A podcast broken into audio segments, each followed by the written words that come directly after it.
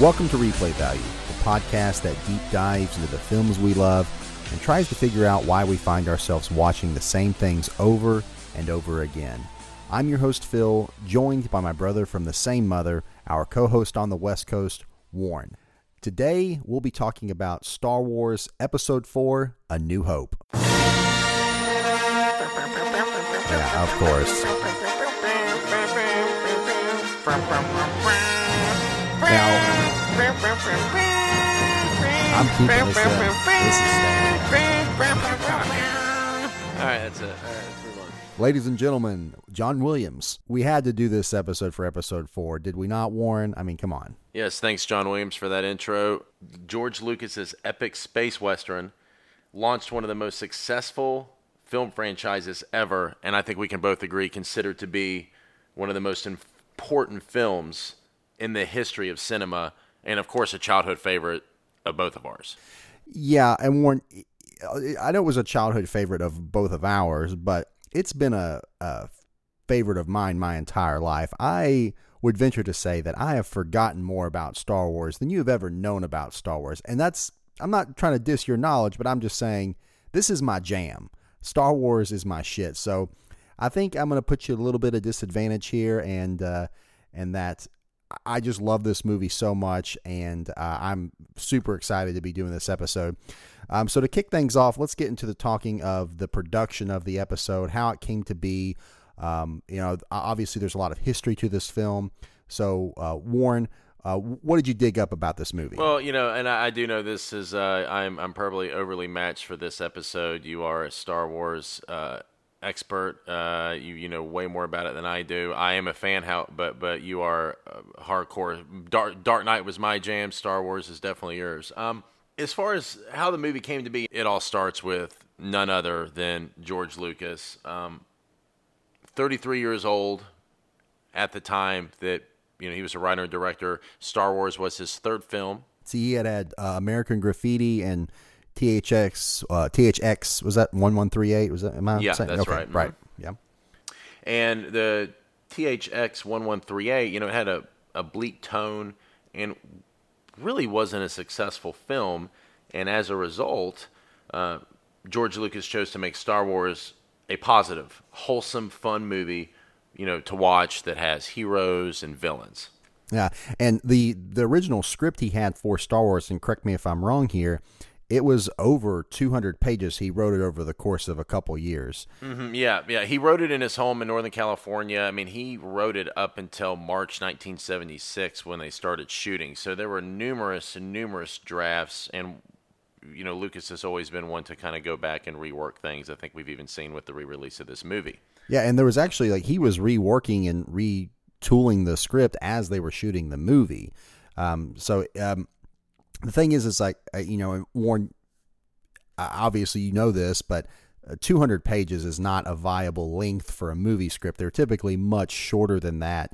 So what's kind of cool is he didn't want to give up the that material, and he said that you know if if he got the opportunity, he would come back, and he actually ended up using that for the rest of the saga. A lot of those same elements he had from from the get go. I've even heard him say that he intended for the three films really to be one movie, but you can't make him in that format, so it was broken into three, and he just kind of wrote it as he went, and as you said, kept the best ideas, discarded others uh, throughout the production of the trilogy, and you know, really a huge inspiration for George Lucas. Uh, in, in in this had some personal touch for him too, and I think some of the best filmmakers, when they make their best movies, they have a, a, a there's a personal fabric to the film in terms of the inspiration for it, and you know he grew up watching a lot of those old TV shows, westerns, you know, Flash Gordon, and so he really wanted it to have that universal spirit of romance and adventure. You know, a harken back to those shows he grew up watching as a kid.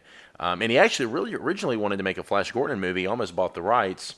Lucas researched Alex Raymond's, that's the writer of Flash Gordon, uh, inspirations for Flash Gordon, and a lot of them came from the works of author Edgar Rice Burroughs, uh, the author of Tarzan, and specifically uh, the John Mars book series.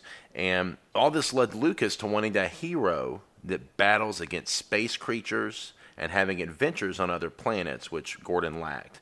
Um, so, like you said, the script had a bunch of different versions, and Lucas had gotten a two-picture deal with United Artists after THX 1138, but everyone after he wrote the initial drafts and the outlines of Star Wars, all the studios passed, including United Artists, who had a first look, Universal, before Fox finally decided uh, to make it. And it's kind of crazy. You always hear about this. You're like, oh my gosh, you know, knowing the history of it now, how could these studios possibly pass this up? It's like hearing about record executives that passed up on the Beatles. It's just like they're kicking themselves in the ass right now. But I mean, hindsight's 2020. There was no way to know that it was going to become as huge as it still is today. And it, oddly enough, Lucas, even when he got the you know the green light to make the film, he was still battling to meet a certain budget. You know, he wanted, I think, to he wanted thirteen million dollars, which is crazy to think about today. And Fox only approved eight point two five million, so they really capped him on that. Yeah, but he ended up making it for thirteen anyway, and they they just didn't understand what they had on their hands. But going back to the script, um, you know, we talked about it was two hundred pages. It became the rest of the saga, and he ended up just using the first act of his essential epic space western. Uh, he used the first act as this film, and when it hit the theaters, he wanted to put episode four uh, in the title crawl that you see at the beginning, but the studio nixed to that idea because you didn't know if there was going to be another one. It's episode four would have confused audiences, so.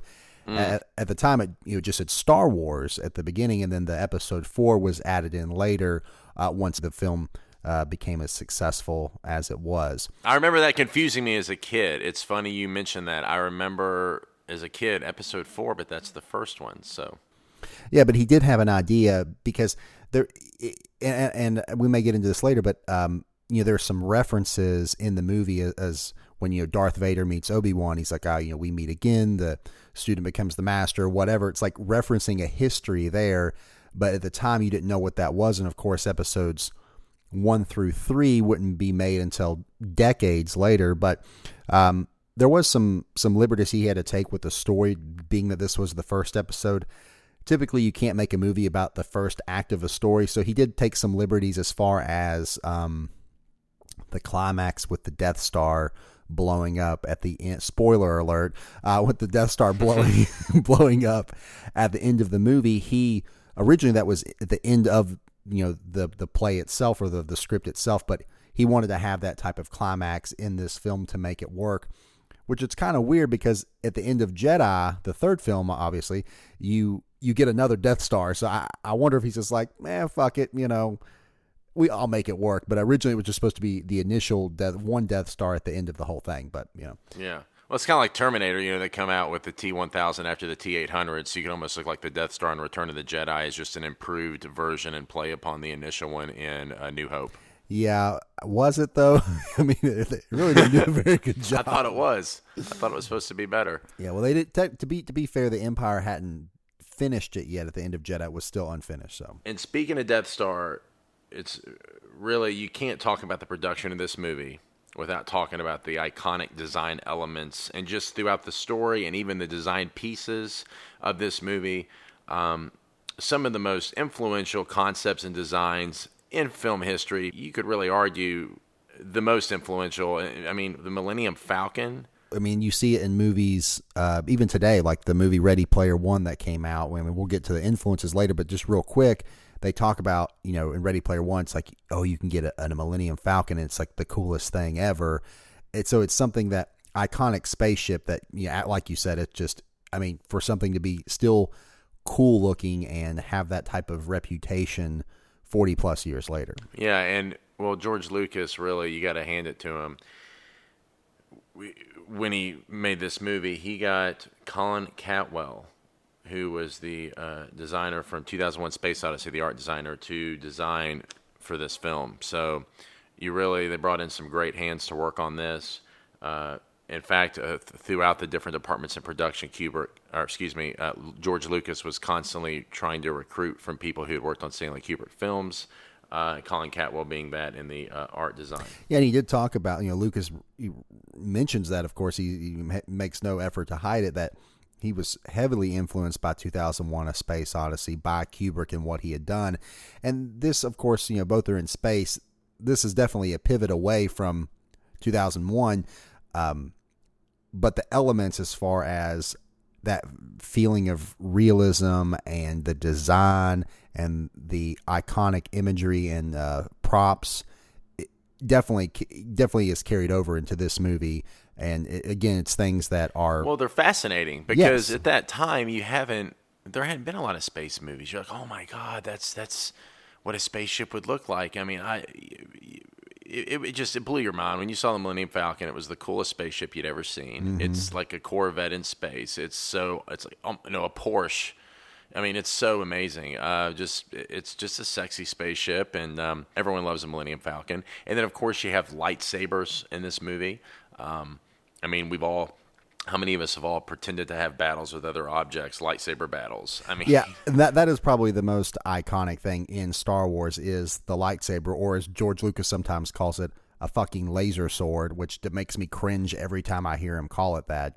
But I mean, he's the creator of he can call it whatever he wants. But something real cool I want to talk about the lightsaber, just because it's so iconic, is that the producer people that make the movie that they they get asked a lot. Um, you know how how did you all make the lightsabers? Like how to make it look? And it's just a, an animation technique that is pretty commonly used and pretty easy easily uh, emulated today in a lot of you know parodies or fan films or whatnot. But back in 1977 when they were making the film george lucas actually wanted to have some sort of um, complex uh, projector method to where it made it look like the uh, the actor was holding a real live you know laser sword if you will. And it, it, it, didn't work so they ended up having to fix it in post. But really what i want to talk about is the, the, the thing with the sound of the lightsaber. Um, i don't know if you if you knew this warren but or if you, you came across it in your research there but ben burtt the sound designer on the first first film uh, he went to film school at usc and he would sit and listen to the really old projectors that they had, and he said that the hum of them was almost musical. And so he took that sound and kind of, I guess, uh, made it a little more menacing by getting feedback from a microphone that was having interference with a television, mix that together to create the iconic lightsaber sound that we have now. So, oh man, that's awesome. Yeah, it was. I mean, just like the yeah, and, and this movie's littered with instances like that because you got to realize this. You know, 1977. This is before you know the CGI that we have today, where you can literally do anything on screen. And even we talked about the Millennium Falcon, and the Death Star a few moments ago. They did that with models, extensive model work in front of blue screens, different size models to shoot different uh, parts of the action. They literally had thousands of hours spent by the crew, two years and three and a half million dollars just on the models. And things that are so easily created today with computers, going back to the title crawl where it shows the you know the obviously the title of the film and the the, the three paragraphs to set up the movie like you could easily anybody can make that on their computer now, but like they had to cut out the letters that were like I think two feet long each or something crazy like that. Mm. Put it mm. on black and then run a camera over it very slowly. So the method. Yeah, it was a lot of slow. Yeah, it was very painstaking and time consuming. Yeah, so I mean, as great as the film is, and as timeless it is, it is, and a lot of it is not just the story and the characters, uh, but just the little things, the production elements that go, you know, that went in the background, the sound, the props. I mean, those. It was the whole and, package, and even the dogfights in space uh, between the ships. You know, you talk about they, even though it's a, a sci-fi fantasy, a space western opera, basically, there's a realism to it, and and that's because of the models. The heart of the shot is real, and even the dogfights took inspiration from dogfights from World War II. Yes, I'm glad you mentioned that. I came across that as well. That was really cool how they kept those realistic elements even in a space battle. I thought that was awesome. Yeah, they would attach explosives to the models and, and, and photograph the explosion to be able to simulate, you know, when uh, a TIE fighter or a rebel ship would explode or parts of the Death Star would be shot or uh, exploded. But um, yeah, very cool how they just a lot of craftsmanship uh, into the making of this film and uh, uh, on a lot of the iconic elements. And you know, story wise, you know, what's really iconic and, and really influential is the Force.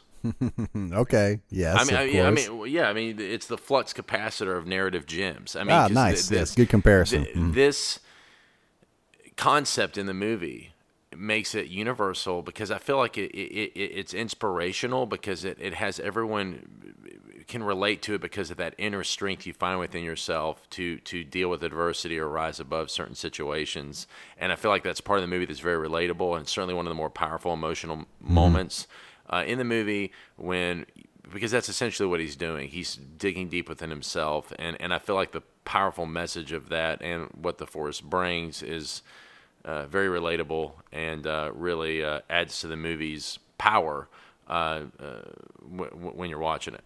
No, yeah, that absolutely, and that's what made Luke such a great hero is that you saw yourself in him, and that you thought like, oh, here's just this nobody um, farmer boy, you know, farm boy that he has the the force is strong when strong in him, and you felt like it could be strong in you too. Like it wasn't something you, you weren't you didn't have to be necessarily special. It it, it, it could happen to to anyone.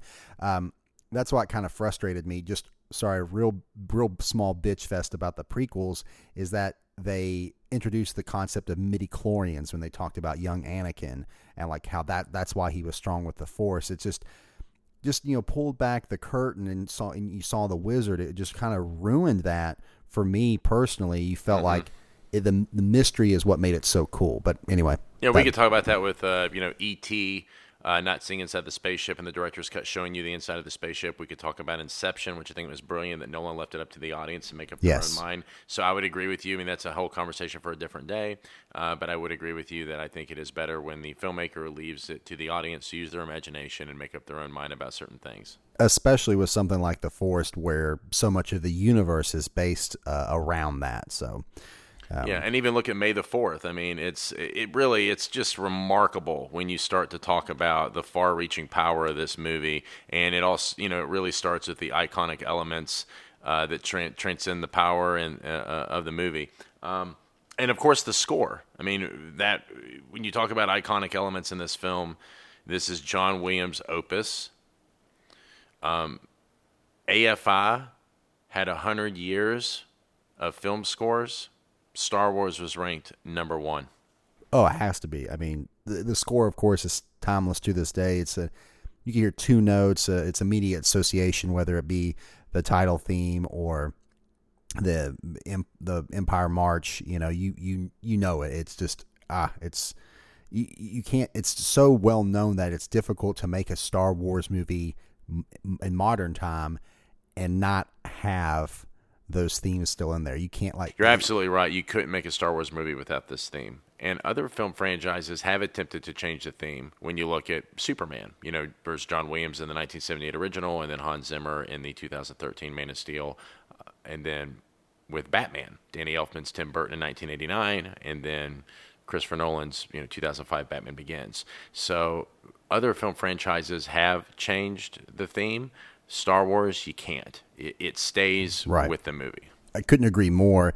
And um, I, I, know we we could talk about production for this entire podcast, but before we move on, I do want to say one last thing. Since you referenced Superman and you know another John Williams theme, what's hard to believe is that movie came out in 1978, Superman that is, and you know they'll have the tagline "You'll believe a man can fly," but you look at it now, and it's very it's very dated as far as the uh, special effects, and I and I knew I know A New Hope is as well to some degree, but one of the things that set this movie apart when it was released from other space movies is that it didn't have that cheesiness. You felt you believed that it was in space, and George Lucas said that kind of began with the initial shot where you have the small rebel ship and the huge Star Destroyer. And, and, that shot was created so you immediately, without any lines of dialogue, without any setup, any narration, you got you knew that the Empire was this imposing thing. It was huge, and the you know the rebels were minuscule and just you know pawns to them, and that could be crushed very easily by the Empire. But that initial shot set the stage that you believed it was in space. George Lucas has said that if they couldn't get that shot to work, then the whole movie wouldn't work because you had to buy it from that instant, and you did. Yeah, absolutely. So. And I will, in defense of Superman 1978, uh, the movie has dated a little bit, but I will say, go back and watch the segment when Lois Lane is trapped in the helicopter on top of the Daily Planet, and Superman, Clark Mm-hmm. Kent is walking on the sidewalk, Caesar, and, and I may mention it. It it still will give you chills to this day. It that, will. that Oh, moment yeah. still works. Yeah, it John does. Williams Superman score still hits. agree. Hits hits the mark. As we said, George Lucas has reissued this movie multiple times. You know, uh, just like he rewrote the script multiple times. Uh, you know, he's modified the CGI, he's altered the dialogue, he's remixed the soundtracks, That's- re-edited the shots, he's added shots. But the first time this movie came out was in 1977 on May 25th is when it was released theatrically, and then 1977, long time ago, right? I mean, we're talking, you know, uh, 41 years. 1977, Gerald Ford and Jimmy Carter were both president that year. The number one musical act, Rod Stewart, topped the Billboard 100, and some of the top TV shows, Mary Tyler Moore, uh, MASH, Columbo, Bob Newhart show. So this was a very long time ago when this movie came out. Just giving it people an idea. I'm sure that a lot of uh, our listeners probably have no idea what any, some of that stuff is. I mean, the big things, MASH, but some people, shit, they may not even know who Rod Stewart is. when this movie came out, it was a phenomenon. Uh, crowds, it's famous. There's uh, pictures of crowds all over America lined up around the corner to go to the theater to see this movie. In fact, I don't know if Mom has showed you the picture she took uh, in Los Angeles outside the, the Chinese theater of the Star Wars premiere of people lined up outside. So Did she go to that? No, she didn't go to the. She was in L.A. and took a picture when because it was such so crazy. You took a picture like, oh my god, look at all those people. So it really was a phenomenon. It was delayed from a Christmas 1976 release, so they did delay the movie into the summer of 1977. You had uh, said the budget for the film was 13 million, even though Fox originally approved 8 million.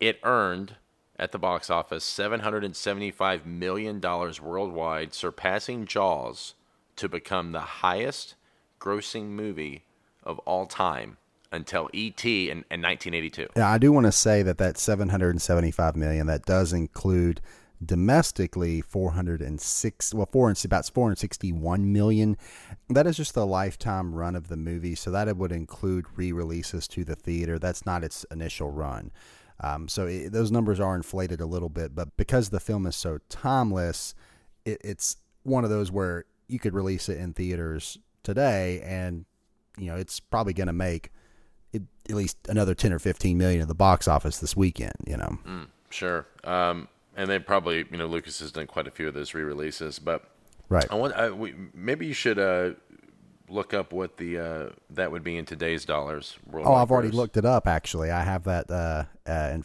in front of me um, for the domestic gross it would actually be um, 1.63 billion dollars domestically uh, i don't have the the adjusted numbers for inflation for worldwide but i can tell you that it would be uh, a number two all time for domestic grosses. If you adjust for inflation, it would only be trailing Gone with the Wind, which made one point would would have made one point eight five billion dollars in t- in today's money. So Wow.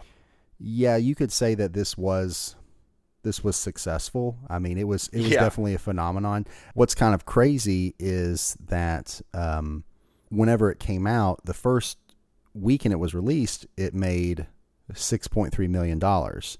But then the following weekend it made eleven, and then twenty, and then thirty, and then it pretty much made between twenty and thirty million dollars for the next. Let's see, three, four, five, six, seven, eight, nine, ten for about the next ten weeks. Yeah, it's back when movies also ran in theaters for almost a year. Yeah, it, it didn't leave theaters. Uh, it actually ran from May 77 to m- minus a couple weeks off here and there to uh, to April of 1978. The field's too crowded nowadays. That never happens. But back then, there was not as many movies coming out. If a Mm-hmm. movie was a hit, those studios left in the theaters for a very long time. They milked as much out of it as they could.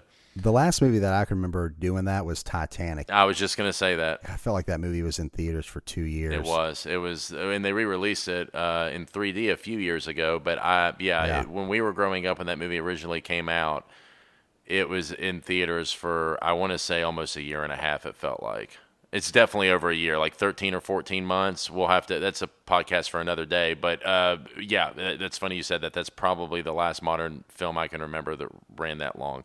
Um, you know, interesting about Star Wars though is uh, compared to all the other films in this franchise, this one really had a lot of critical acclaim and Academy Award, Oscar success. 10 was it nominated for Best Picture? Yes, 10 Oscar nominations, including Best Picture. It won six Oscars. Holy shit! Yes, uh, so it was you know one of the champs of the year for sure. Uh, it won for best sound, best costume design, art design, editing, best visual effects, and best score. Can you imagine a Star Wars movie being just nominated for Best Picture now? Like if The Last Jedi was nominated? Th- that's what makes this movie really compared to the other ones. The other ones other Star Wars films in this franchise haven't had anywhere near the, the, that level of Oscar success. And they typically do get honored for technical awards, a lot of which I just mentioned they won for the first film. But a lot of the big nominations, Alec Guinness was nominated for Best Supporting Actor Oscar as Obi Wan Kenobi. Annie Hall ended up winning Best Picture, so Star Wars didn't win. Sorry, yeah. Phil. Uh, well, I mean, I, I would probably have remembered it that it was even nominated for Best Picture a little little better if if it had won, you know, but you just don't think about that. You don't associate that type of critical acclaim and award season notoriety with a Star Wars film. But you think about it and what it did for the industry and how groundbreaking it was. Um, and it really is a very, very well crafted film. Annie Hall won Best Picture. Star Wars was the box office champ, but other notable films of 77 include Close Encounters of the Third Kind, Steven Spielberg's excellent sci fi film, which we just mentioned a few, few moments ago, um, with the director's cut ending. Uh, Saturday Night Fever came out in 1977. Oh yeah, that would probably did pretty good at the box office too. I would imagine. Yeah, it was number three for the year. Uh, Close Encounters was second in box office grosses. Smokey and the Bandit came out that year. Nice. Roger Moore as James Bond in The Spy Who Loved Me. Wow, man, that's I. It, see, I would never have placed all of those movies in the same year as Star Wars. That's it's crazy, and I will. I can definitely uh, tell you with a 100% honesty that minus the occasional James Bond marathon, that Star Wars is the only movie from that year that I still watch very regularly. Yeah, I mean, like you said, May the fourth, you have to watch a Star Wars film. So um, now, uh, you didn't call in sick and watch all of them. Maybe. Uh, so moving on, you know, we talked about uh, production, the year in the movies. How about the casting of the actors, of the principal actors in the film? How did how did George Lucas and you know his his staff make these brilliant decisions? Well, there were a lot of big names in play. Uh, ultimately, George Lucas decided he wanted to go with actors who weren't established, but initially there were a lot of big names in play, which we'll get to uh, in a moment. Uh, but with uh, Luke Skywalker, Mark Hamill uh, ultimately was cast. Uh, Robert Englund, who would wind up playing Freddy Krueger. Uh, Whoa! Yes, had strongly. Whoa, yeah, dude, hold on. blowing my mind. no, oh Robert. No, you know Robert Englund uh, strongly encouraged Mark Hamill to audition for the role. Oh man, okay. okay. I thought you were okay. no, that. no, he, he didn't audition. Cast. no, no, no, no, no. That's no. I'll tell you in a minute. But um, no, he uh, he encouraged him to go audition. Uh, Mark Hamill did go audition, and at 25 years old, he was cast as the role that would change his life forever, Luke Skywalker in George Lucas's Star Wars, and he was getting paid a thousand dollars a week. I know that's a lot more money back in '77, but it still doesn't sound like a lot. Mm, um, no, but you know, this film launched. I mean, Mark Hamill, Carrie Fisher, and of course, Mr. Harrison Ford, who became a bona fide huge movie star uh, ultimately breaking out from just Star Wars being Indiana Jones, another iconic hero in cinematic history, and Blade Runner, Fugitive. I mean, his resume is very impressive. Uh, but it also, but it all started with this movie. I mean, but, but between Harrison Ford and Indiana Jones, I mean, the guy could have never acted again. I mean, those are two of the most iconic characters, and it really just speaks to him that he was able to take those roles and not be permanently typecast because of them. Yeah, it, it's funny you said Harrison Ford was worried about being typecast because as a young actor, he was getting guest stars and he was worried about being too well known of a guest star TV actor and it affecting his film career. And so he became a carpenter. So he didn't have to take the acting jobs that he didn't want to do. And ended up by 1976, he was a carpenter to the stars, and carpentry was his main job. And as Mark Hamill was 25 when he was cast, Harrison Ford was in his early 30s. and he had appeared in a small role in American Graffiti. Uh, he was brought in originally as a reader for people auditioning for Star Wars. He wasn't even brought in to read, uh, but it became pretty obvious pretty quickly that his line readings were better than all the other actors auditioning for Han Solo. So even at the suggestion of Steven Spielberg, they cast Harrison Ford. It's funny that you mentioned his how good his line readings were because there was another actor that uh, Anthony Daniels who played C3PO he was on set in costume as 3PO as just the line reader Sim- similar to what they do with David Prowse with Darth Vader and overdubbing James Earl Jones, who has the iconic Darth Vader voice.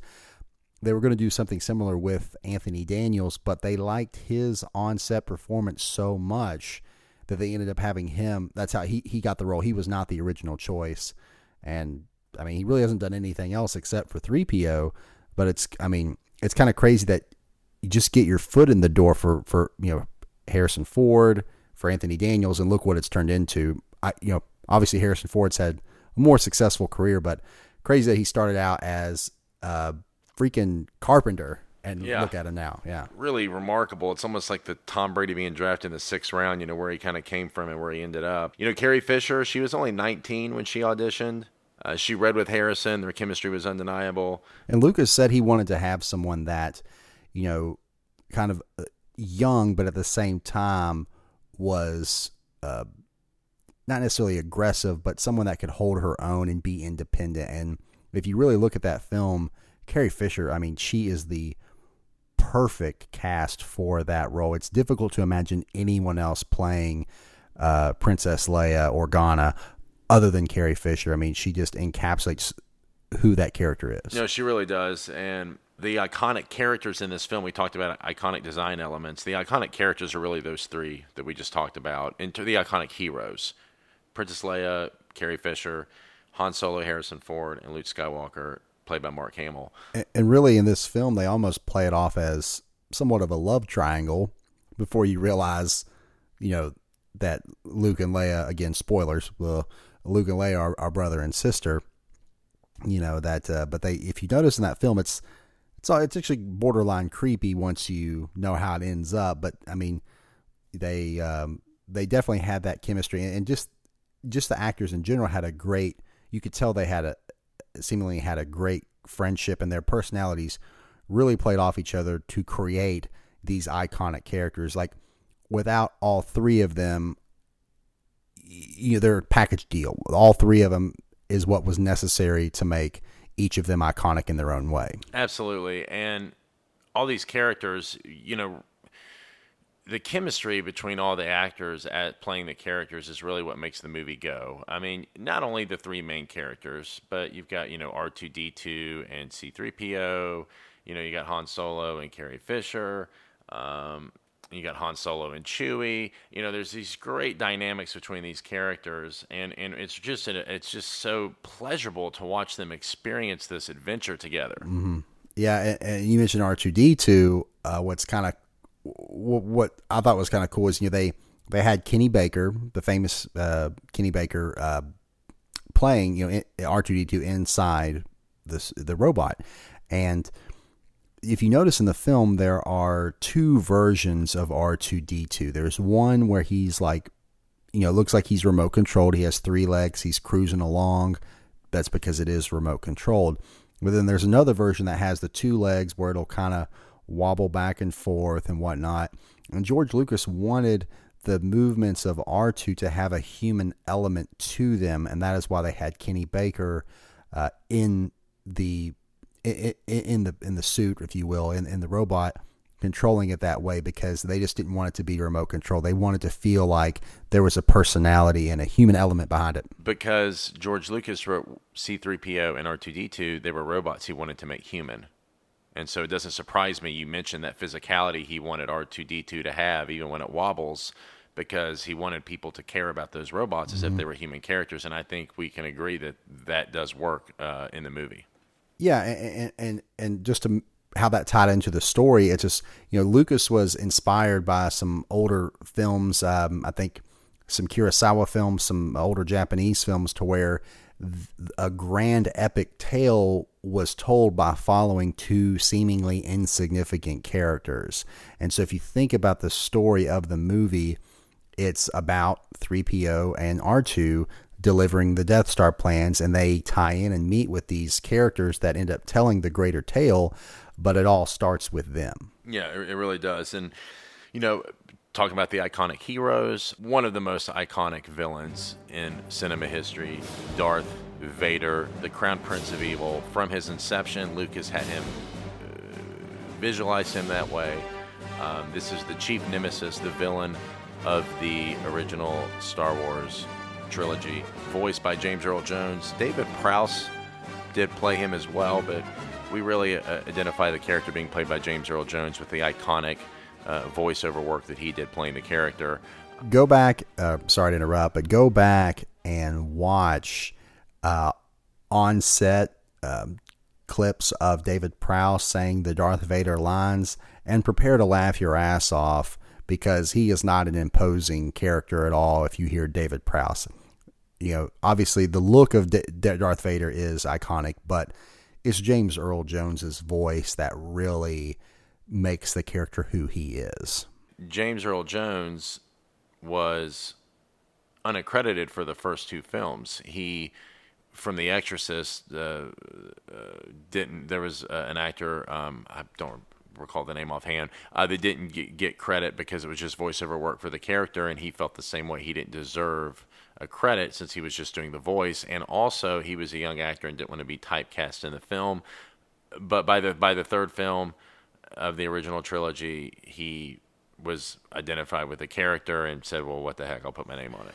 Yeah, he was definitely very reluctant to um, to associate himself with the with the the movie. He didn't know what it was, but then of course you find out later. It's kind of like um, um, real quick. Uh, you know, Natalie Portman in the Thor movies. After the second one, she's like, "Yeah, I'm done. It wasn't very good." But actually, now um, she has talked about how she would be open to return to the Marvel Cinematic Universe. Of course, you would because of how successful it is.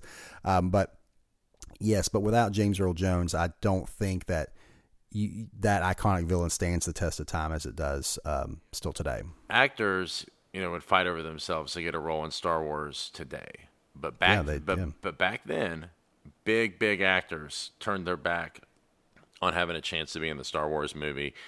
Al Pacino was handed Star Wars without having to audition to play Han Solo. I believe he had his pick to play Luke Skywalker as well, and he turned it down. Hmm. Bill Murray was considered for Han Solo.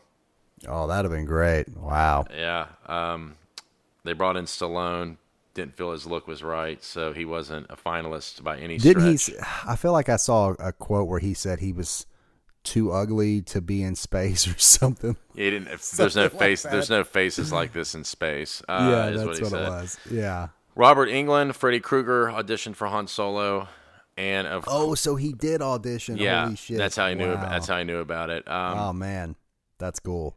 And what has been spoofed hilariously on SNL, Christopher mm-hmm. Walken auditioned for Han Solo. Me and Chewie here, the Millennium Falcon. Yeah, that sucked. yeah, yeah, it's so good. Um, but yeah, uh, those are just some of the big names that were in contention. And from the finished product, we know that Lucas decided to go in a different direction and go with less established actors, uh, which, I mean, it worked. Luke William Katt was considered not that big of an actor, that well known, but he was the star of a three season show, Greatest American Hero. Oh yes, I know who. I, I didn't know the name, but I know it was. If he was, is he the lead in Greatest American Hero? Uh, I believe so. Yes. Yeah, yeah. So I mean, you could yeah, I could definitely see that. Okay. Before James Earl Jones was cast as Darth Vader's voice, they were looking at Orson Welles. Wow. I mean that's that's a big wow from me. I I mean I can see it but well, he was really well known from the radio uh, productions and plays he would perform a War of the Worlds, and he had such a great voice and a theatrical voice of narrating these stories. Uh, he made a pretty good living as a voice actor.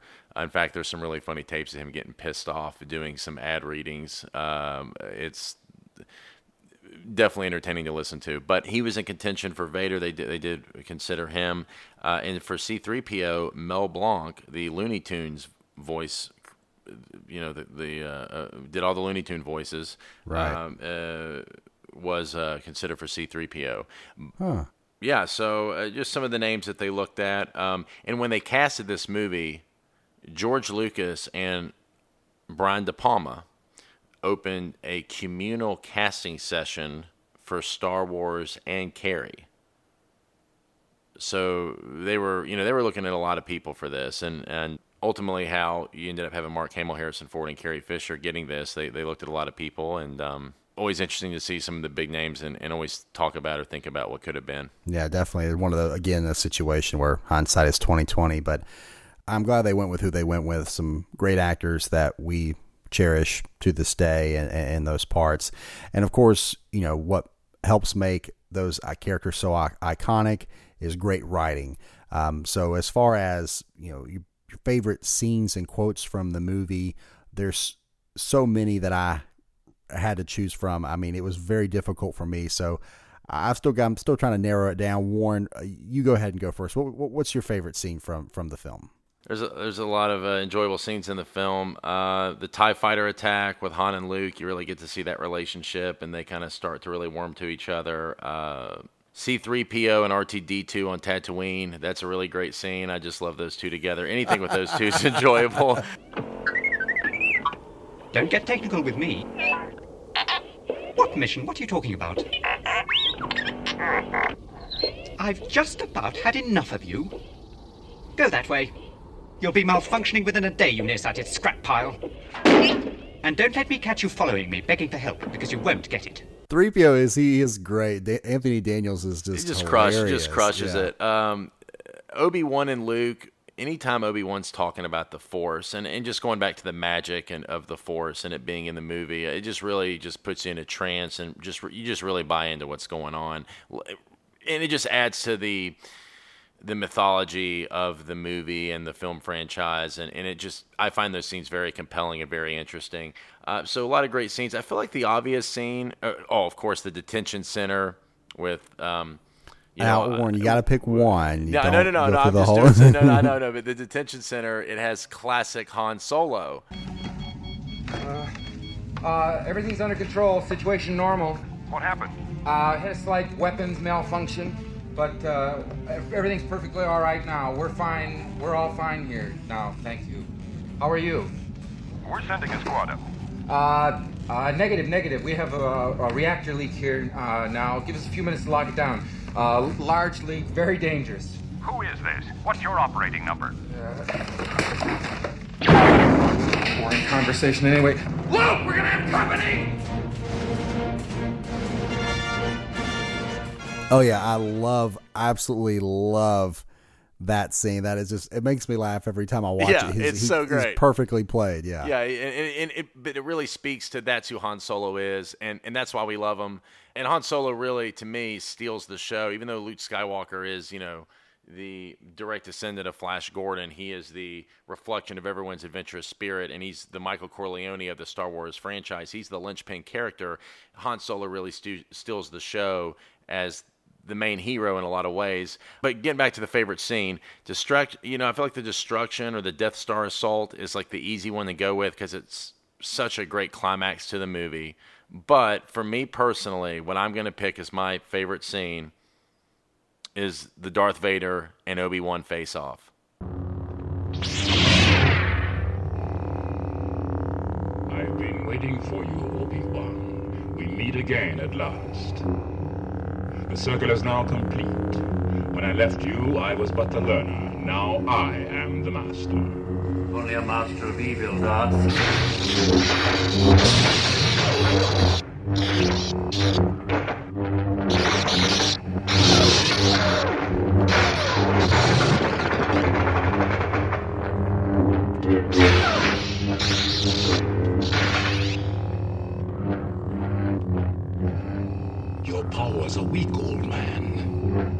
Can't win, Darth.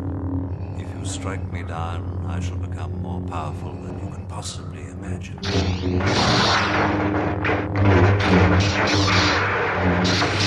And the reason why is again going off one of why I like the scenes with Obi Wan and Luke and Obi Wan talking about the Force to Luke is it adds it's it's like two knights doing battle and and it it's this the you know it's literally like you know uh, uh, bird versus magic or it's like some great rivalry these two great Jedi knights one represents good one represents evil and it really builds up to that moment and the anticipation of what's going to happen. I, I, I, just, I just remember really enjoying that scene, and, and, and I still do every time I watch it.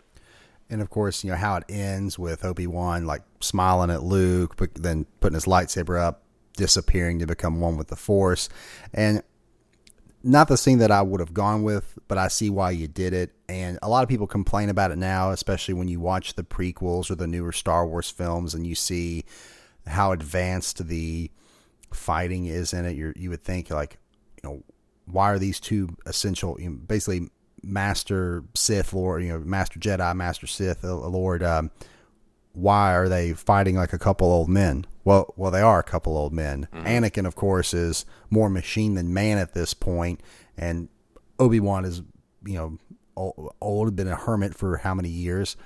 So it was a very difficult fight for them to, to just to go through. So the the tension there and then the dramatics is what makes it's that the story so though. It's not about the action to right. me. It's about the story, and also right. what's I think really makes that scene more powerful is that Obi Wan does die. He does fall, and I think more often than not, dramaturgically, the science of storytelling, what makes this, a lot of movies predictable is we're like, oh, the hero has to win here, and that's like one of the other episodes we had about Dark Knight when Rachel died. Rachel! When the hero doesn't win and he loses, it is compelling and it stays with you. It's why the death scene of Braveheart, the ending of that movie is so powerful. It, it, it, it because it, it shows that there's consequence in this world, and I think you ultimately become more invested as a result. Interestingly enough, that scene where he dies was not in the original script. So uh, George Lucas actually rewrote that while they were shooting and had to sell Alec Sir Alec Guinness on it. He was very upset that his character was dying, but then he eventually understood the purpose of the story because at that point you have a powerful Jedi. He didn't like as far as pur- uh, purpose of the story, he didn't really have one. You know, after he had done his thing on the Death Star, mm-hmm. it, you almost needed that to happen in order to drive the Luke's character development along, and he just didn't really have a place. And as far as the end of that film um, and the other films, other than being um, a force guide for for Luke. So, what is your favorite scene? Again, like you said, a lot to choose from, but my favorite scene is the cliche when you mentioned earlier is the Death Star run, but it's not the entire run, just the climax, like what you mentioned. What makes it the favorite for me is because I've seen this movie hundreds of times and I still get chills at the moment when Luke's getting close to the um, God damn it.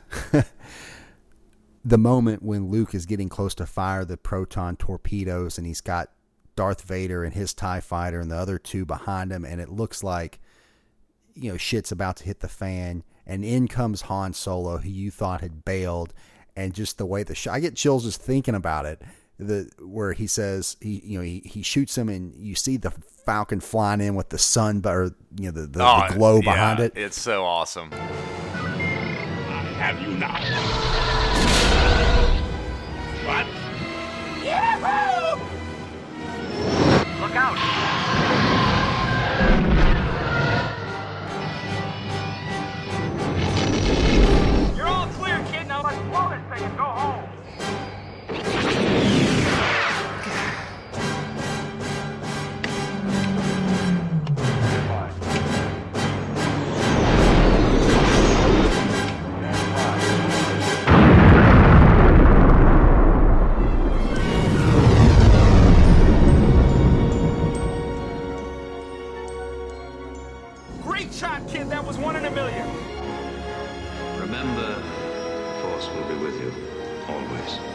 Everything about that is just again, I, I it gives me chills It's- every single time I watch it. It's one without of the fail. reasons we go to the movies. It is a feel-good moment that inspires people, a, a heroic moment that shows the good of humanity, and it's just I do love that moment. And now that I think about it, um, I just didn't want to pick that scene just because I didn't want to be cliche. I mean, it's cliche for a reason, and then and right after that, he fires the torpedoes. They go in. He has the the exhale, and then you, they fly away. The Death Star blows up. I mean, it's just.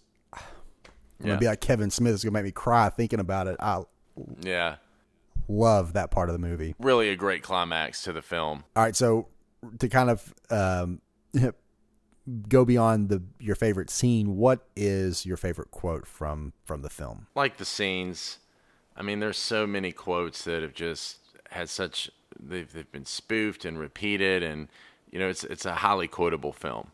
Um, Okay, you know, I, I would just love C-3PO. We talk about Anthony Daniels. The word "doomed" line is so great. I laugh every time I hear it. You know, uh, there's the classic Princess Leia, "Help me, Obi Wan, you're my only hope." Uh, you know, we had the lack of faith is disturbing Darth Vader line in the trailer. That's uh, because you really get a sense of just how menacing Darth Vader is uh, in that scene. Um, you know, may the Force be with you. Uh, fast ship. You never heard of the Millennium Falcon exchange is so great uh, with Han Solo. And you know, there's the classic. I, I got a bad feeling about this, which is in every Star Wars movie. But if I picking one quote from me, and it speaks with a consistent theme in some of my choices of what I like. It goes with the Force when Obi Wan speaks to Luke, Use the Force, Luke. and and again because it was at a critical moment, and Luke needed to dig deep, and whether you're in, uh, you know, it doesn't matter what facet of life it is, whether it's business, sports, personal, whatever hardship or adversity you're dealing with. I feel like that's such a universally relatable moment that, that just, as I said before, speaks to the inner strength we all have to prevail over and triumph over uh, uh, what you may be facing. And I, I just think that line is very powerful at, at that moment. And, and for me, it's it's what I'm gonna. That's the one I'm gonna go with. uh, a, a wonderful choice. Um, I mean, Obi Wan really does have a lot of uh, great lines and and quotes in the film, and the one that I chose is also an Obi Wan quote. So we were on the same page there. What? Did we just become best friends? Yep. But the one I chose was in a little bit different context, and it's more so you know you have the uh, epitome of a rogue Han Solo who knows everything.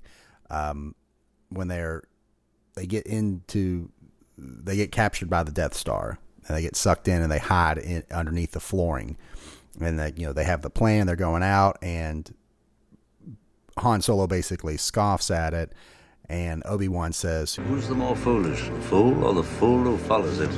I just I love that line, and it's always stuck with me. And, and of course, I have pretty much the whole movie memorized, but that one is just very very clever, and it just shows really that Obi Wan's the shit, and that even had made Han Solo shut up. It's just like you know he. I think with that line, he earned Han Solo's respect if he didn't already have it. But he's like, this guy knows what he's talking about. So I just really love what it, the character association that I had between Obi Wan and Han. Yeah, and you have to give it to Alec Guinness. I mean, he was the first one to really play a Jedi Master. His character was the you know last knight survivor of the Jedi Order, and he really brought that power uh, and authority and and, and Uh, to- to- gravitas. uh, yeah, gra- the, the gravitas to um, to that character. And just uh, like we said, a lot of the line readings, a lot of those moments don't work without a great performance. And, and I think ultimately that's why he was recognized, as we mentioned before, with the Academy Award nomination for Best Supporting Actor. He really did a great job in this movie. Um, he did. And, and had a lot of great lines and just crushed them. All right, so getting on to my favorite part of the episode. What if the movie was made today? Um, the first thing I want to look at is the characters the of the principal actors. If we were to, if you and I got to cast this movie today, who would we cast in those principal parts? Um, I'll go ahead and defer to you. So let's start out with Luke Skywalker. Who did you have in that role, or who would you have? Excuse me, in that role. Well, some familiar names because we just did the Ferris Bueller episode where we casted actors under 25, and I felt like that was kind of the same premise you had to approach Luke Skywalker with. So, you know, Tom Holland, Freddie Highmore, some of the names I thought of, but casting Luke Skywalker, I think I would go with Timothy Chalamet. Oh, just had a really good um, Oscar run, well, award season run, so he's got some buzz for him now. So, all right, I, I like that. I mean, I think he would, he definitely fits the part. Um, a little boyish, you know, but definitely has that that vibe where you you know you feel like he's Mark, yeah, Mark Hamill's pretty boyish in New Hope. yeah. I mean, but you felt like he could handle himself in, in, in a battle, like a, a he could, especially by the end of the movie, you felt like he was a little scrappy. I don't see that from Tim from Timothy Chalamet, so um, I I like it. I can see uh, parts of it, but I I don't know if he has. I don't know. Mark Hamill's too perfect. Okay, um, yeah, he, he really is. for that role, I mean, he is Luke Skywalker. Of, And, of and, course, and I understand when we do this segment, we're not disrespecting the original actors who played these roles, or by any means suggesting these actors would be better. We're just going off if we had a cast it today, and uh, those actors were not suitable for the roles today, we had to cast someone else.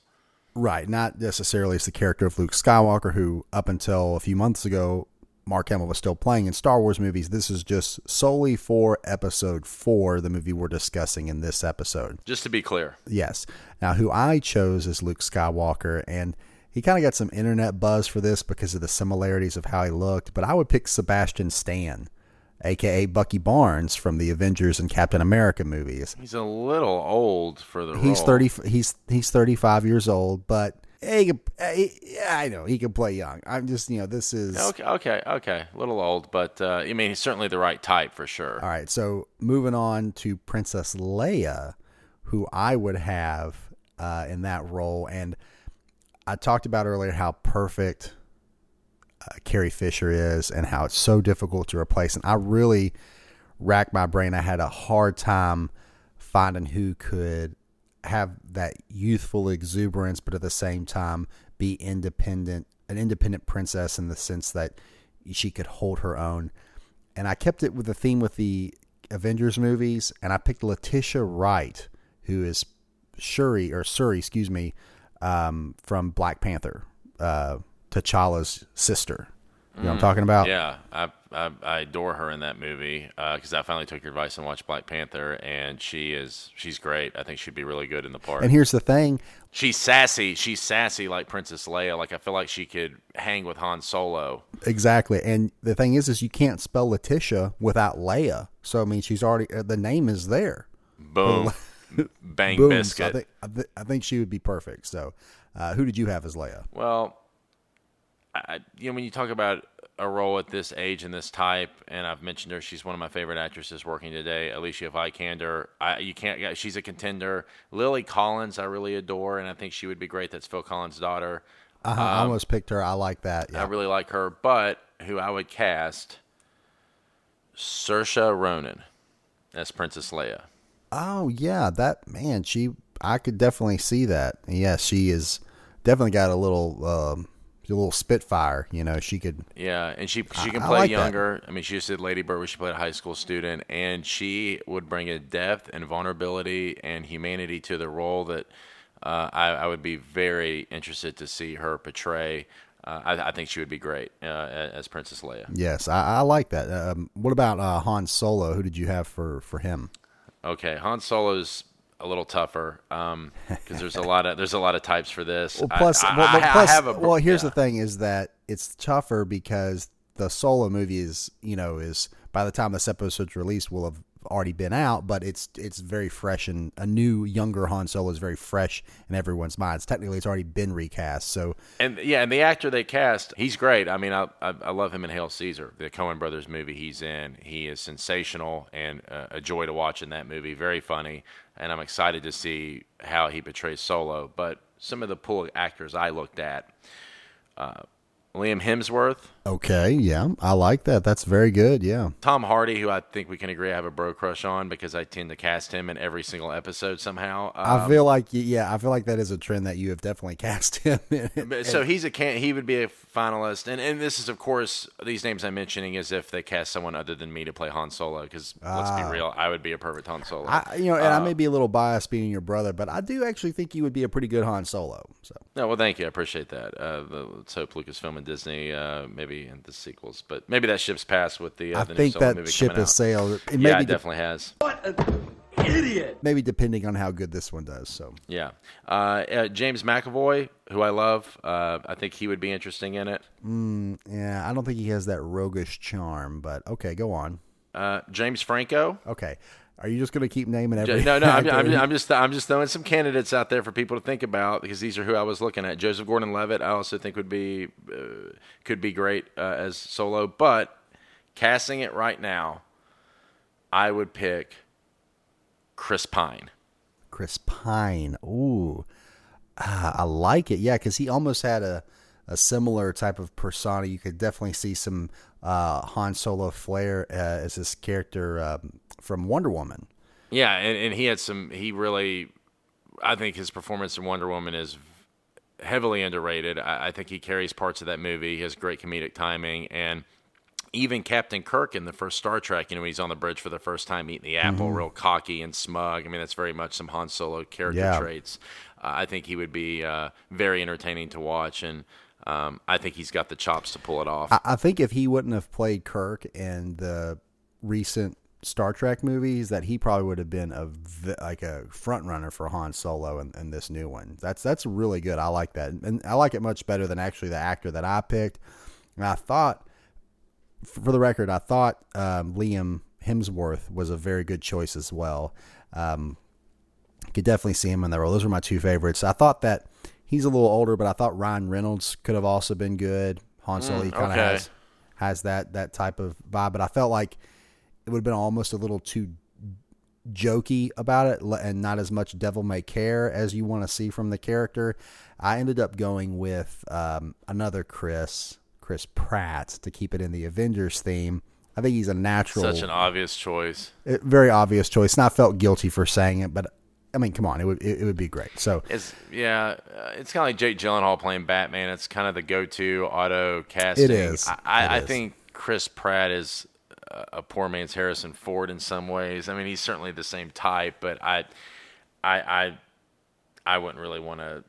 Yeah, I mean, you know, I could. I mean, I wouldn't be surprised if he got cast in it because he's certainly a big star and it's his type. But um, really, what we should do is, if we were to make it today, we should just cast seventy-year-old Harrison Ford with some makeup, and we could just lie to ourselves and say he's still in his thirties because he would or probably or be use awesome. or use the technology that Martin Scorsese is using on The Irishman with Robert De Niro and Al Pacino and aging them down with CGI. They could just do that. That's right, and they did that something similar with, uh, well, speaking of Chris Pratt, Guardians of the Galaxy Volume Two with uh, Kurt Russell, and then Captain America: Civil War with Robert Downey Jr. So and even Rogue One with the quick cameo by Princess Leia, aka a younger Carrie Fisher. yeah, and with those actually, they they do end up getting a different actor to play that part, and they superimpose their face on it. So- Yeah, they and they did the same thing in the new Blade Runner with uh, spoilers Sean Young uh, as as the same robot from the original. Um, Ah. so who's your Darth Vader? Okay, I, I didn't do Darth Vader. Um, so let me say the last one that I did. I, I don't think you can really redo Darth Vader. That's that's tough. I'm sure you'll have a good one, but the last one that I did was Obi Wan.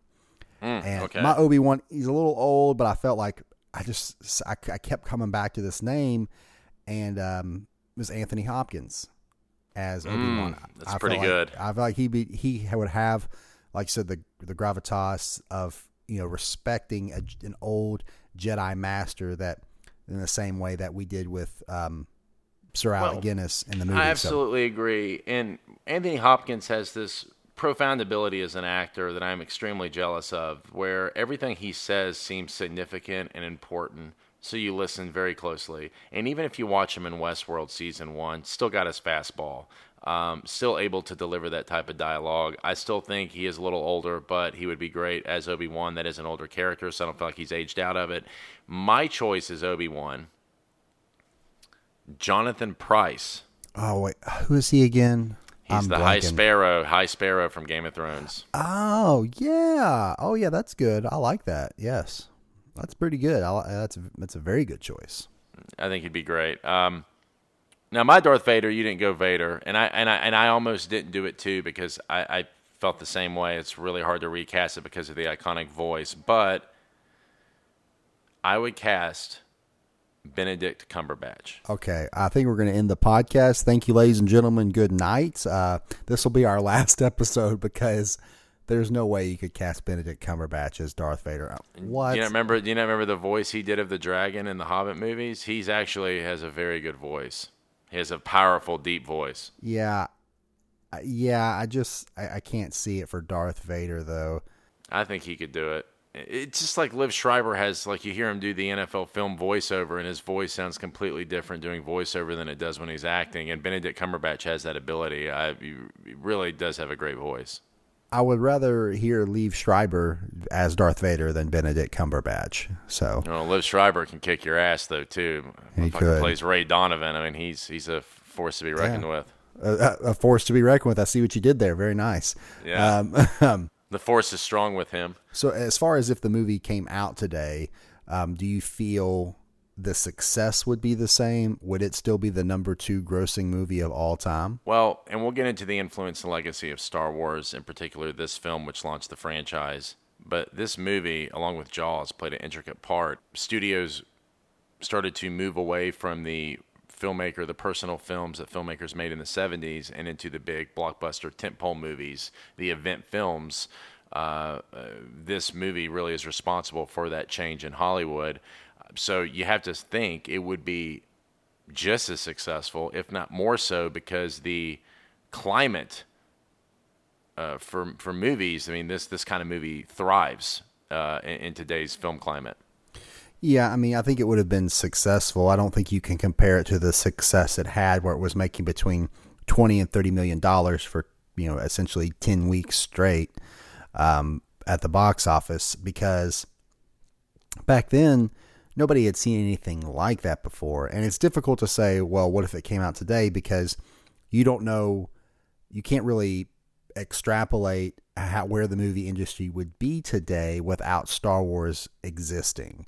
Um, but because of the prevalency of you know CGI and com- the use of computers with special effects, it would just be um, it would have to be a it have to be exceptional on the level of like the MCU to be that successful. I mean, yes, it would. You know, a lot of people would go see it, but you know, you almost needed a, an existing IP, um, you know, to, to, to play off of like Marvel has. It's or it's a sequel or it's a remake or something for something to come out at just out of the blue, like Star Wars with no pre-existing. It would probably be a build up, like a lot of like even the first Iron Man led to the Avengers, and the Avengers ended up being huge. So it'd probably be like a lead up movie.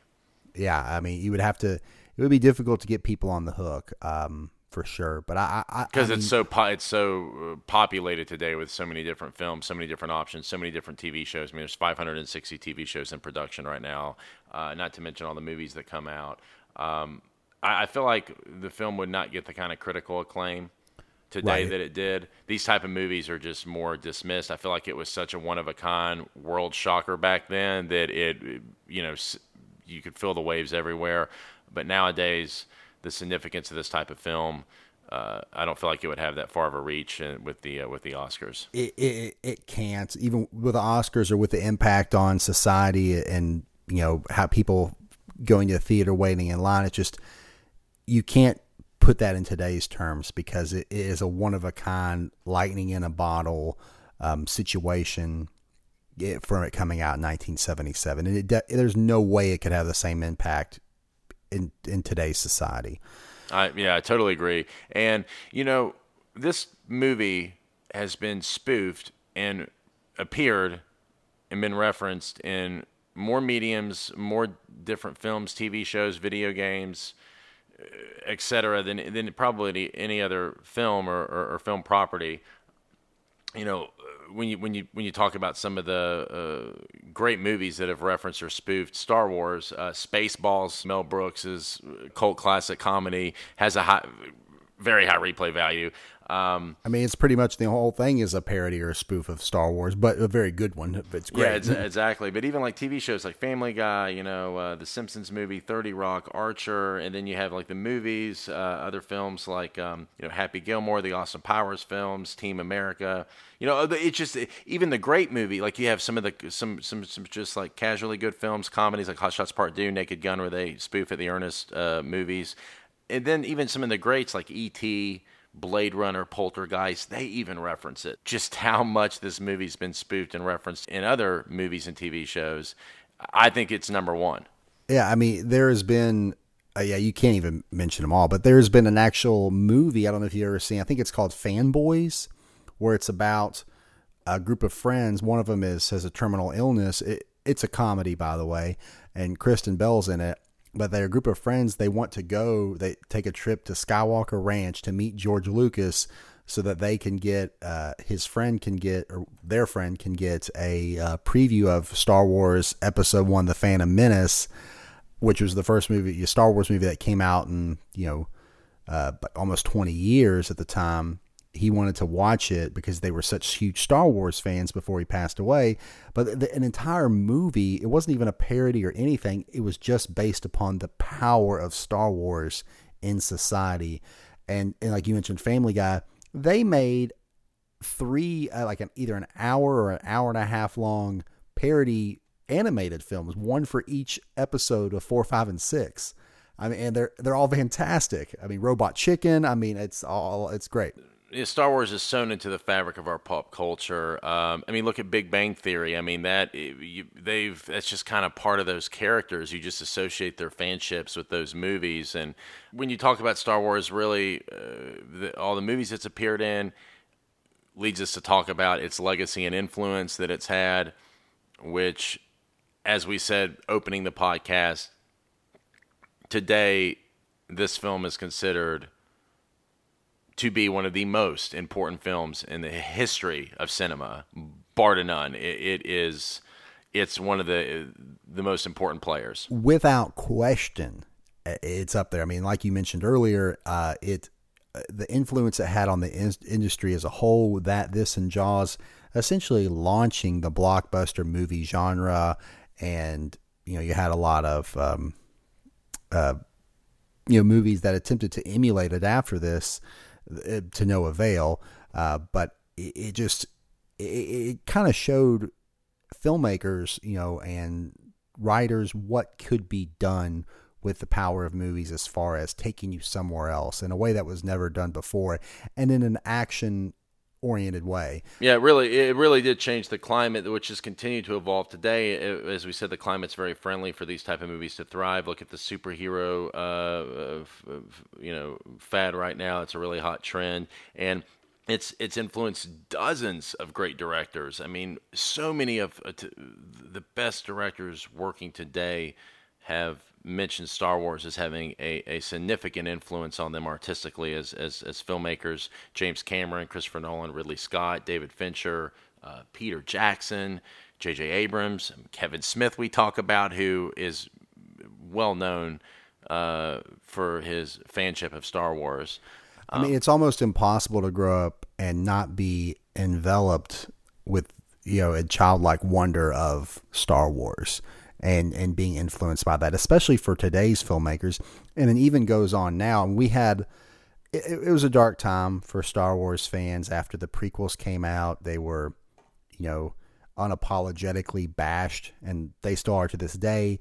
But then Disney bought it, and then you got The Force Awakens and Rogue One and Last Jedi, which was probably the it's mixed, but you know. yeah, it's pretty remarkable. This film led to two sequels, a prequel trilogy, a sequel trilogy and anthology films. And that's the point I'm making is that, you know, this is now a new generation of kids that are going to be, you know, uh, be able to experience the wonder and magic of the Star Wars films now that it's that Disney owns it and is doing great things with it. I never thought I would say that ten years ago. Um, yeah, it but- couldn't be in better hands, and it's really sad that it, this property lay dormant as long as it did. I mean, you had the spin, you know, numerous spin-offs like video games, animated movies. I mean, the property was still alive, TV shows, animated shows, you know, Mm-hmm. but the, the film franchise really. I'm, I'm glad they got it together and, and, and started making these movies again. Oh fuck yeah, me too, because I get one every single year now. um, and- because it's so permeated in pop culture, it, you're gonna have uh, like a lot of the movies we talk about with a high replay value. You've got fan theories, and this film is one that has uh, a lot of them. And I, I, I wanted just to kind of throw a few at you to, to kind of see what you thought about some of these. There was a lot to choose from, so I just tried to pick a few out that I thought were uh, especially interesting. So, uh, are you ready for this? Yeah, go ahead. Okay. Let's hear it. So, all right. So, first fan theory I came across, and this is kind of a, a fairly common one, is that Han Solo himself is strong with the Force, and he doesn't know it. So, hear me out. Uh, and I, I'm actually on board with this. So, number one, you look at the new films. Uh, Kylo Ren, aka Ben Solo, is one of the most powerful uh, beings in the galaxy as far as when it comes uh, his attunement with the Force. And you know that she he has Skywalker blood, but being as powerfully as he is, Solo's got to have a little bit about that too. And you think about it, if you especially if you go back and watch the films, the level of luck that he has, and you really he would call it luck, but can you you really can't call it that as far as like I mean shit when they go into the asteroid field and Empire Strikes Back. Um, he, you know, C3PO is just like, the odds of surviving are 3,720 to 1. Never tell me the odds. You know, uh, uh, as far as in episode 4 that we're talking about, he like turns a corner, essentially runs into a whole group of stormtroopers who start shooting at him, and he doesn't get shot. Um, so it's uh, he, just the level of luck as far as being a what he can do as a pilot. Um, surviving every blaster battle, um, his son's the bloodline there. Shit, in episode seven, he comes in at light speed to the Starkiller base planet and stops just a couple hundred feet before hitting the surface. I mean, anybody who can do something like that has to have some uh, unrealized force potential. So it's there. He just doesn't know it. I, I don't know how much you agree with that. Well, I'm I'm one of those movie fans that goes by if it's not on screen, it didn't happen to me. So I, I don't make assumptions of oh well that could have happened off screen. Well, if that happened off screen, then I need to have a scene where it happens on screen so I can understand that. It has happened. No, no, no. It has happened on screen. You've No, but I'm saying they haven't quantified or explained or provided you any substance that he actually has the force. There's, it's just to. it's hinted at, and it, Ah, there's a lot of conspiracies drawn. It's just it's con- it, it's coincidental details that are being tailored to that theory. Okay. I, I don't see it. I don't. It sounds Okay. like you do. It sounds like you believe it. I, I, I actually do believe it. I, I honestly do because I think that there are there's there has to be beings in the galaxy that are especially at the you have to think the time that he lives in. When he was younger, he might have been plucked up to become a Jedi, but the Jedi Order was dead when he was a child. Um, so you have to think that the Force doesn't go anywhere. There are some people that are stronger in the Force than others, and so I'm not saying he's at like Master Jedi level, but he's got a little in him. That's all I'm saying. All right, fair enough. I mean, he's on fucking solo. Um, next fan theory, and one thing that kind of has always bugged me and a lot of other fans is at the end of the movie in episode four, uh, during the medal ceremony, Luke gets a medal, Han gets a medal, Chewbacca gets left out in the cold. Leia doesn't put a medal on him. And there's been some other fan theories that explain it away, like, oh, he was too tall, Leia couldn't put it on, so she gave him one afterwards, or some shit like that. She was, she's a princess, so she didn't want to stand on a stool, or some dumb shit like that. But there's an interesting fan theory I liked, in that Chewbacca is actually a secret rebel agent the entire movie. That is the reason that Obi Wan goes to the Mos Eisley Cantina and immediately knows to go to Chewbacca.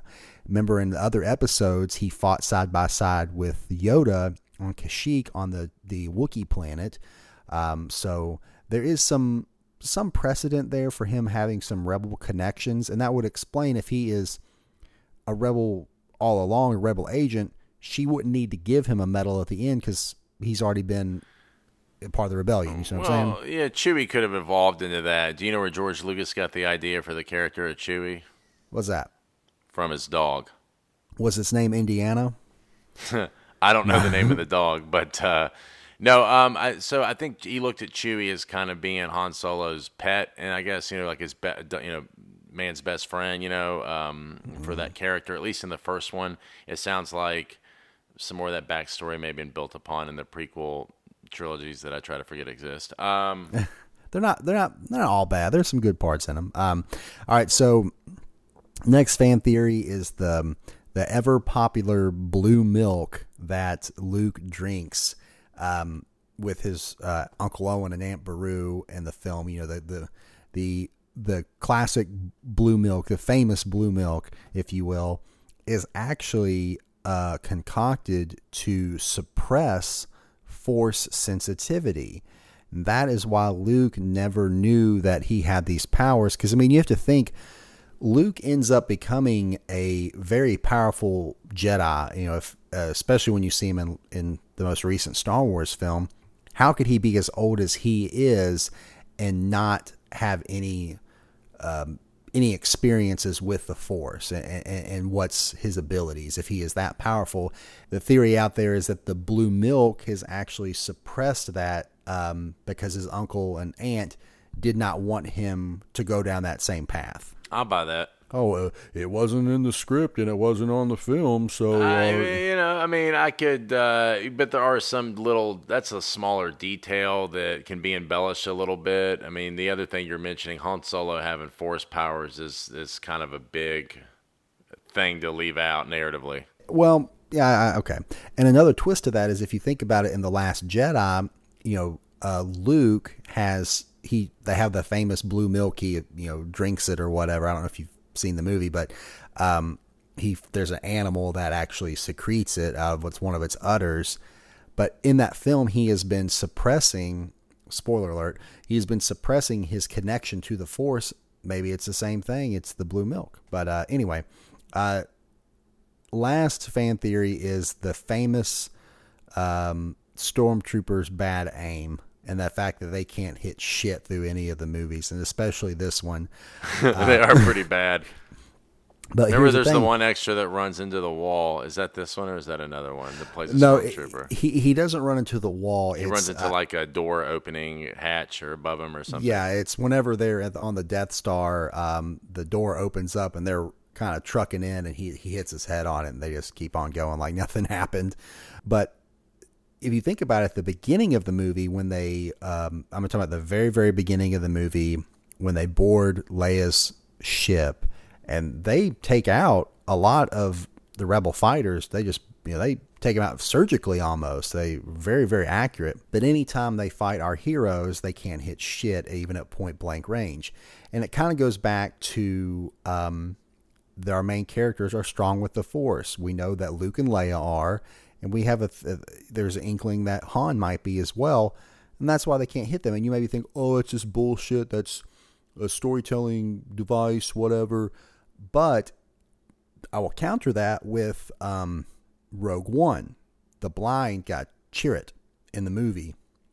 He trusts the Force and walks through a battlefield near the end of the movie and trusts the Force will keep him safe. And lo and behold, what happens?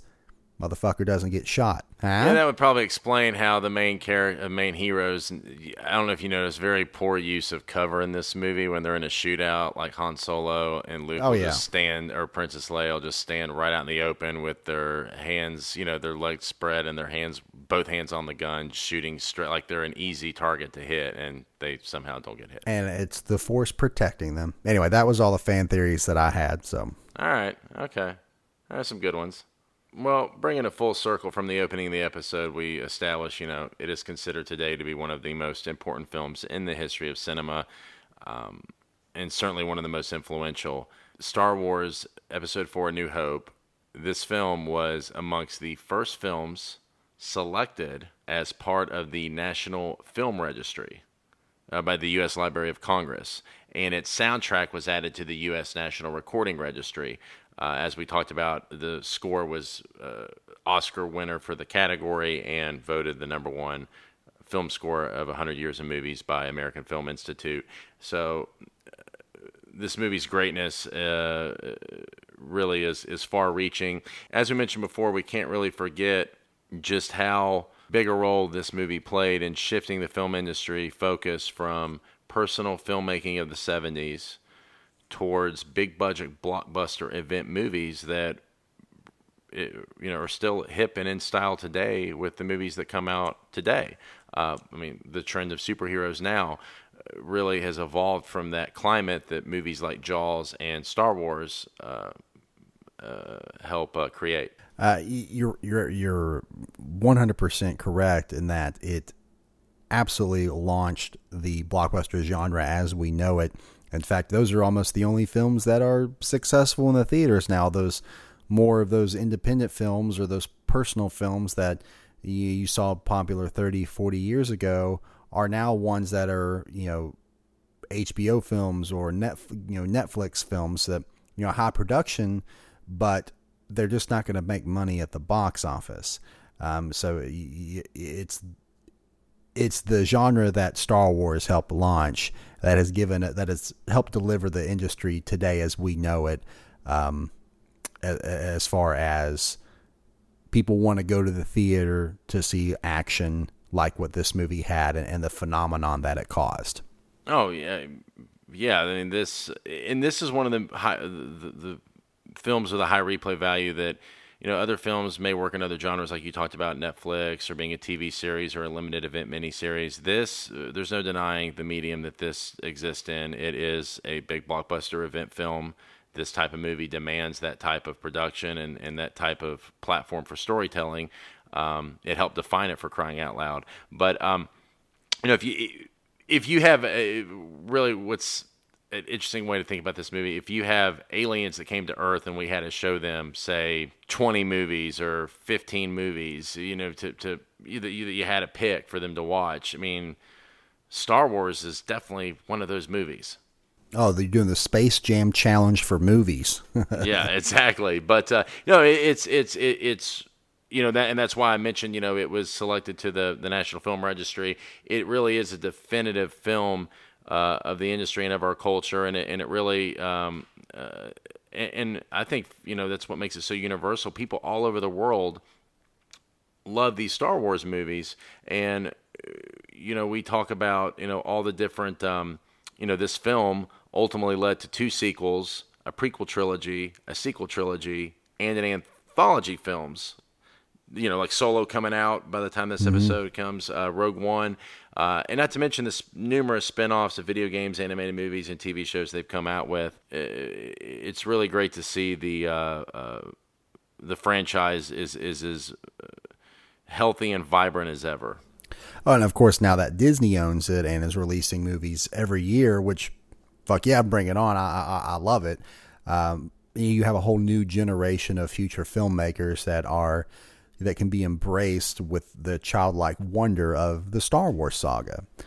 Mm, yeah, and uh, yeah, it, it, it, it really has, as we talked about, stood the test of time for multiple generations. And, and I know that when you show kids now the Star Wars movies, one of the big decisions people make is do you show them the prequel trilogy first or do you show them the original trilogy?